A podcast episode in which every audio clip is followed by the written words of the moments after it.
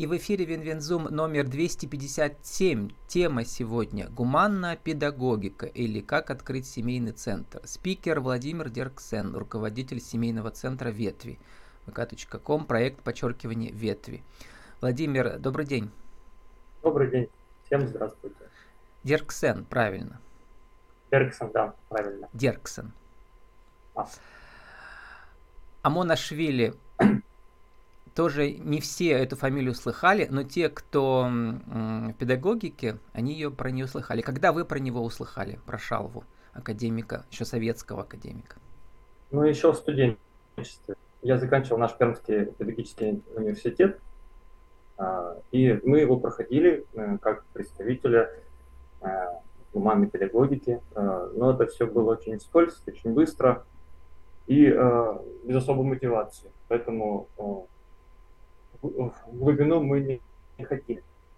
Только лишь потом, когда началась реальная жизнь, когда появились собственные дети, когда мы начали уже э, работать в сфере педагогики, детско-родительских отношений, уже э, родители, которые с нами э, работали, они спросили, а почему мы не привозим в Пермь Шалву Александровича Аманашвили? И мы сделали это и глубже познакомились не только с Шалвой Александровичем, но вообще с, с этим понятием гуманной педагогика и поняли, что все эти годы, а работаем мы как центр с 2006 года, а первый семинар мы привезли в 2016 году Шауль Александровича.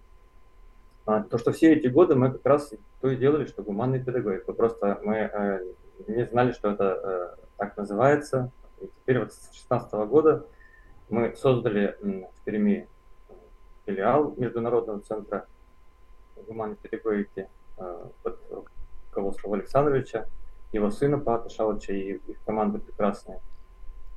Э, и а он еще жив? как центр.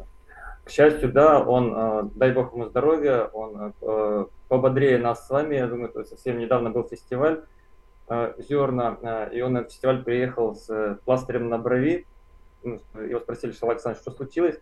Он сказал, что с внуками катался на гироскутере. Угу. Вот сейчас ему 90 с лишним, а получается, э, ну 90 я в прошлом году исполнилось. Вот. Такой же вот. э, советский патриарх, как Мардашвили, но Мардашвили давно ушел, а Монашвили еще жив, еще в этой в новой эпохе прекрасно себя чувствует. Владимир, вот я нашел одну Дай стату из его м, работы, мне кажется, что она очень актуальна вот, про мое ощущение, не знаю, как про ваше на сегодняшний день. Э, в работе «Как любить детей. Опыт самоанализа» он э, писал, по-моему, 2010 год. Вдохнуть, мы должны вдохнуть в детей мужество бороться против тьмы, учить их самим строить и благораживать жизнь для себя и для других и защитить ее. А, вот я про, просто про эту тьму, которая окружает нас, думаю, каждый день, что скажете. Но я даже э, думаю, она не только окружает нас, она находится внутри э, каждого человека. И э, насколько я э, знаю и чувствую, что Льва Александровича, он писал именно об этой внутренней борьбе. Э, естественно, мир э, не должен при, при, преподноситься ребенку как нечто безопасное, радужное э, и однозначно э, Вселенная э, добра и справедлива, но она э, недобренькая. И гуманная педагогика – это недобренькая педагогика, где все пушисто и радостно. Это очень строгая педагогика, это очень адекватная жизненная педагогика, просто она опирается на другие принципы. Не на принципы авторитаризма, когда есть контроль, есть кнутый пряник, есть оценки, есть слово «должен», и э, есть иерархия, то есть есть человек, который выше, который знает предмет, который его сейчас преподнесет, завтра спросит на оценку, например, да, а все остальные должны его уважать и слушать лишь только потому, что он э, выше э, и умнее, ну, как бы, как будто сейчас умнее, да, а, а гуманная педагогика рассматривает взаимоотношения на равных. Изначально ряд такие, принимает такие допущения, что ребенок, приходя в этот мир, не чистый лист, не пустая чаша, а уже э, некое явление, э, глубокое явление, мудрое явление, возможно, э, даже где-то мудрее, чем мы с вами сейчас, взрослые, такие умные учителя, родители. которые находимся перед этим маленьким ребенком. Вот как раз Википедия про это пишет, там перечисляются кратко принципы гуманной педагогики, что про свободу и предназначение ребенка родители, которым эта душа доверена, не знают, что из него в будущем э, будет, а ребенок, ну, его подсознание знает, видимо, да, и родителям очень важно как бы сохранить это, да, его предназначение. Как это формулируется в гуманной педагогике точно? Супер. Вообще, Влад, прям парень посмотрели, э, даже большое вам уважение, что вы не, не варитесь в этом постоянно, но смотрите прямо в суть. Потому что взять э, семечко растения, любого растения, мы можем не сразу определить, если мы неопытные садовники, да, что из него вырастет. Может вырастет ромашка, может вырастет береза огромная, да, а вот семечко маленькое, как маленький ребенок. Также и то, что заложено в человеке, когда он приходит в этот мир, это предназначение, э, не прилагается к нам инструкции при рождении, да, где написано, вот этот человек родился для того-то, для того-то. Но прилагается э, родитель, прилагается взрослый учитель, наставник какой-то, который не должен э, ему навязывать э, то, что он в нем вдруг увидел, а вдруг он увидел его через какую-то свою призму, и не всегда она э, правильно, не всегда она чистая, эта призма. призма. Э, и поэтому важно здесь, мы э, в нашем Пермском центре гуманной педагогики мы э, используем термин, мы его придумали, считаем каким-то точным, самым точным, это сердечный радар. То есть настроить свой сердечный радар – чтобы он был чутким и э, посылая сигналы своей заботы, э, внимания, созерцания, наблюдения на ребенка, чутко улавливать э, обратный сигнал, э, что этот ребенок э, является собой, что, в чем он тяготеет, в чем он себя проявляет лучше, в, чем, в чем, может быть, он боится себя проявить, но в нем это заложено. И мы, как педагоги, как родители, это своим чутким радаром можем рассмотреть. Если мы будем исходить из точки зрения, что я тебя мне, я точно знаю, как надо прожить жизнь и кем ты должен стать, то мы можем искалечить судьбу э, ребенку и попустить его по ложному пути, по навязанному нами пути и сделать его просто несчастным человеком. Ну вот вы сейчас говорите про взрослых людей, многие из них идут по удобному пути, потому что там деньги, а там, где хочется, туда не идут, вот они и несчастные, да. Вот, но, видимо, они бывшие дети такие. Не всегда, не всегда дело связано с доходом. А, можно заниматься просто вот делом, которое может быть... Ну, здесь речь идет именно о том, э, что, э, что твое. Вот то русло, ты нашел свое русло, ты, тебе позволили быть э, ромашкой, а не березой, например, да, ну, как это основной. Может быть, хотелось родителю, чтобы ты вырос великого скрипача, да, ты хорошо играешь на скрипке, у тебя получается, потому что есть у тебя способности такие, но в душе ты писатель, например, mm-hmm. или в душе ты просто летчик или кто-то еще, да, по-настоящему счастливым ты видишь. И может быть э, вполне, что найдя свое русло, э, свое предназначение, ты будешь э, получать большой доход, и совершенно даже это не исключено, а даже взаимосвязано чаще всего. Вот, поэтому здесь я бы не стал привязываться к теме эм, а я это имел в виду, что вот да. эти взрослые, это бывшие дети, которым попались э, э, родители, которые не слыхали про гуманную педагогику. Э, и это тоже возможно. И э, большинство людей э, у нас под, находится под воздействием общественного мнения, может быть, средств массовой информации, моды на что-то. И я бы не это большая, большая огромная тема вот наша психология под потребительство, не потребительство, да, мы где-то в эту гонку включаемся. Я наблюдаю, что работая с детьми, тоже наблюдаю, что среди них бытуют такие мнения, что нужно э, поступать не туда, и тебе нравится, например, а там, где вот сейчас выгодно и так далее. Но, но все больше, все больше ребят, молодых э, студентов и старшеклассников, которые уже очень активно и очень глубоко погружаются в тему именно а, поиска собственного предназначения. В том числе вот с педуниверситетом mm-hmm. Денисом Олеговичем а, мы работаем над этим, есть прям программы над Денис тему. Смирнов – это декан факультета психологии да. педагогического универа, да, и основатель Центра гуманной педагогики, а вы основатель Центра ветви, да, семейного? Э, я директор, mm-hmm. мы сооснователи обоих центров, Uh-huh. А, вообще центр один, а, официально центр один, это первый центр гуманной педагогики.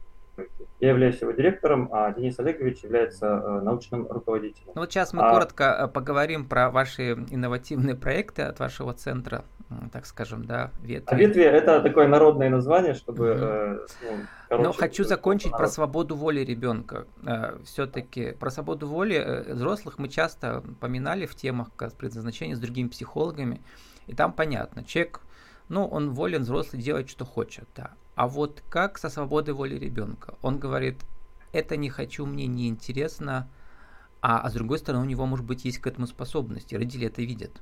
Вот э, в этом есть всегда некое противоречие, да, неуверенность родителей. Что же делать?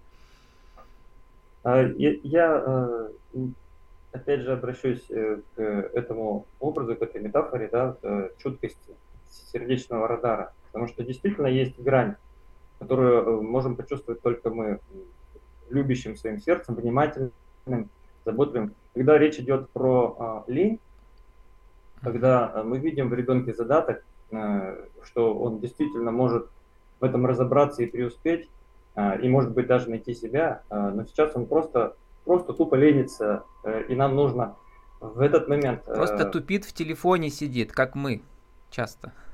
Да, возможно. То есть легче мозгу, легче не углубляться ни во что другое. Вот сейчас для него вот этот э, гаджет решает, что ему сейчас должно быть интересно, это совсем другой разговор. Здесь нужно, наверное, говорить о формировании таких личностных качеств, как сила воли, например, самостоятельность, ответственность. Э, и это не разговор, вот делай то-то и то-то сейчас. Или Владимир Просто... как раз хотел к этому перейти, или придумать какие-то ламповые проекты, старые, без интернета, без компьютеров а именно дворовые игры. Это вообще какой-то ноу-хау да, тема, для вас? Да, наша тема. А, дворовые Ты игры, нас... вы соединили их э, в каких-то сочетаниях, каких-то вообще не, каких-то невиданных. Ну, например, Давайте, вот э, это было инфоповодом нашей встречи сегодня. У вас прошла встреча в Пермской торгово-промышленной палате, и вы там как раз говорили про корпоративы в формате дворовых игр. Вот, что это такое? Да, это э, наша любовь, э, это турнир э, дворовой игры «Живые игры» и все, что с ним связано.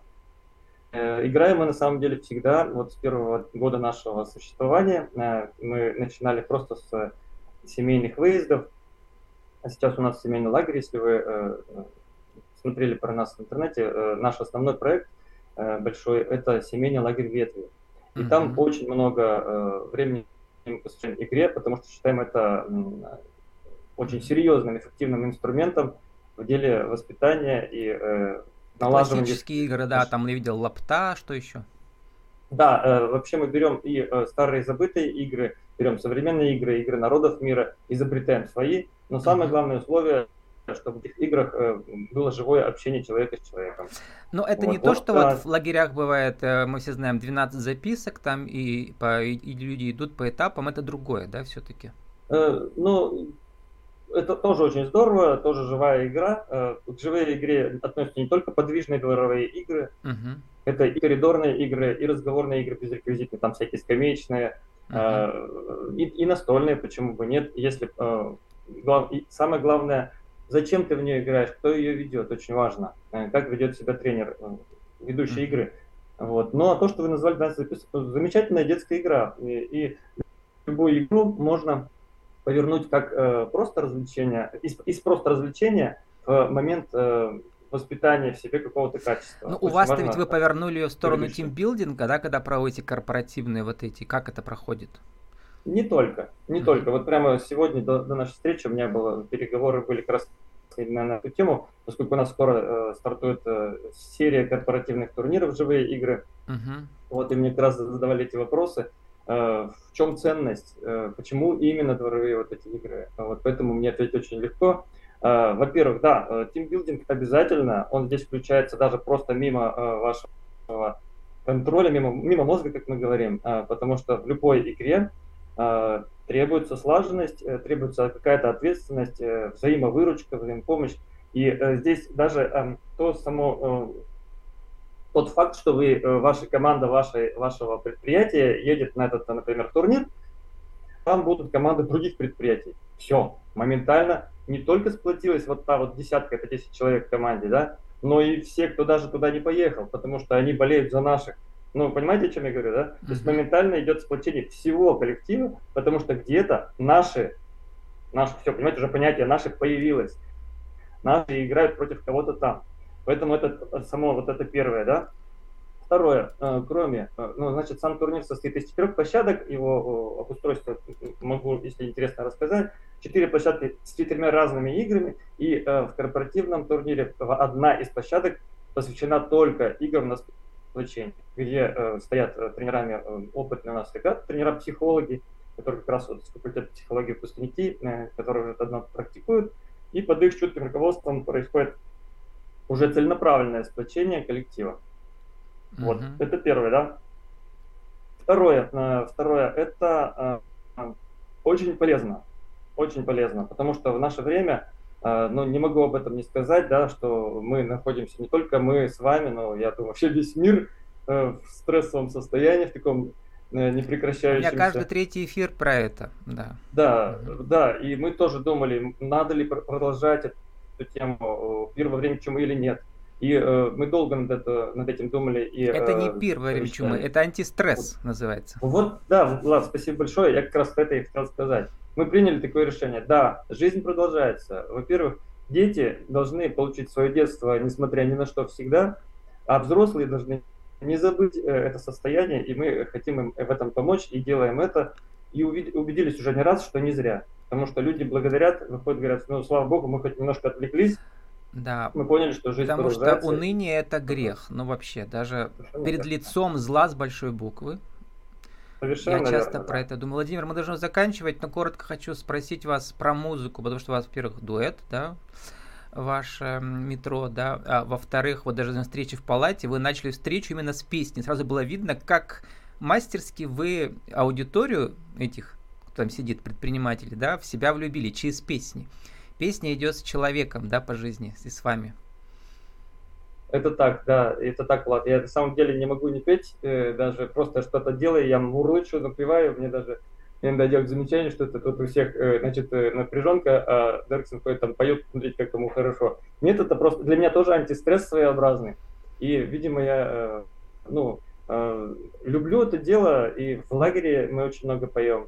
Угу. Буквально вот э, позавчера у нас был целый э, концерт, встреча песни ветвей в пространстве дома. Там собралось около 70 человек. Мы пели вместе, э, пели мы со, своей, со своими дочерями, пели много. И то, что я очень люблю, и уже, уже 34 года, как у нас существует дуэт, он называется «Метро». Если вам интересно то, что мы творим с этим дуэтом, с, с девушкой Светланы, послушайте на просторах интернета много выложено наши записи. Да, вы только что у вас был день рождения, и вы как раз провели его в виде концерта, да? Я, да, я хотел это просто совместить и никому особо не говорить, но друзья, конечно, это не дали мне этого сделать. И по сути вот на этой встрече э, меня все, э, очень тепло поздравили. Угу. Для меня это было впервые в таком большом широком Владимир, у нас осталась минута. Сформулируйте э, нашу практическую тему. Кто-то вас услышит в другом городе, еще будет аудиоверсия для России. Как же открыть центр в виде бизнеса по принципам гуманной педагогики семейной 1, 2, 3?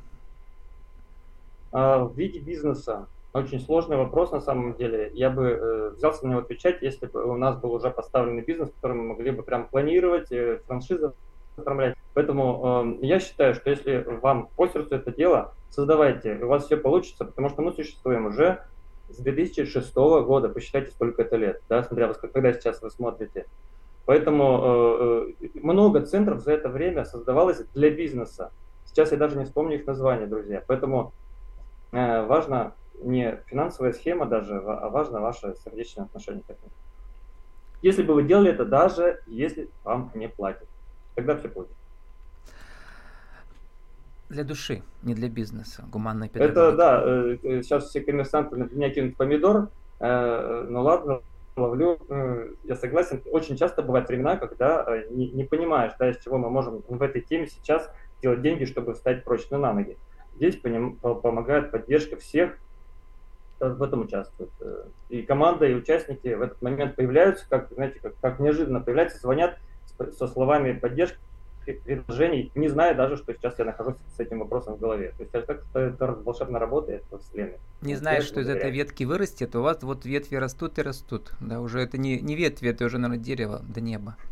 Да, главное делать это честно, искренне любя это дело, искренне любя людей и детей особенно.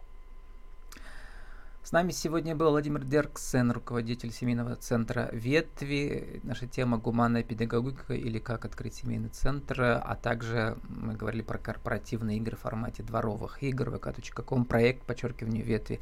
Владимир, э, спасибо, удачи вам. Спасибо вам.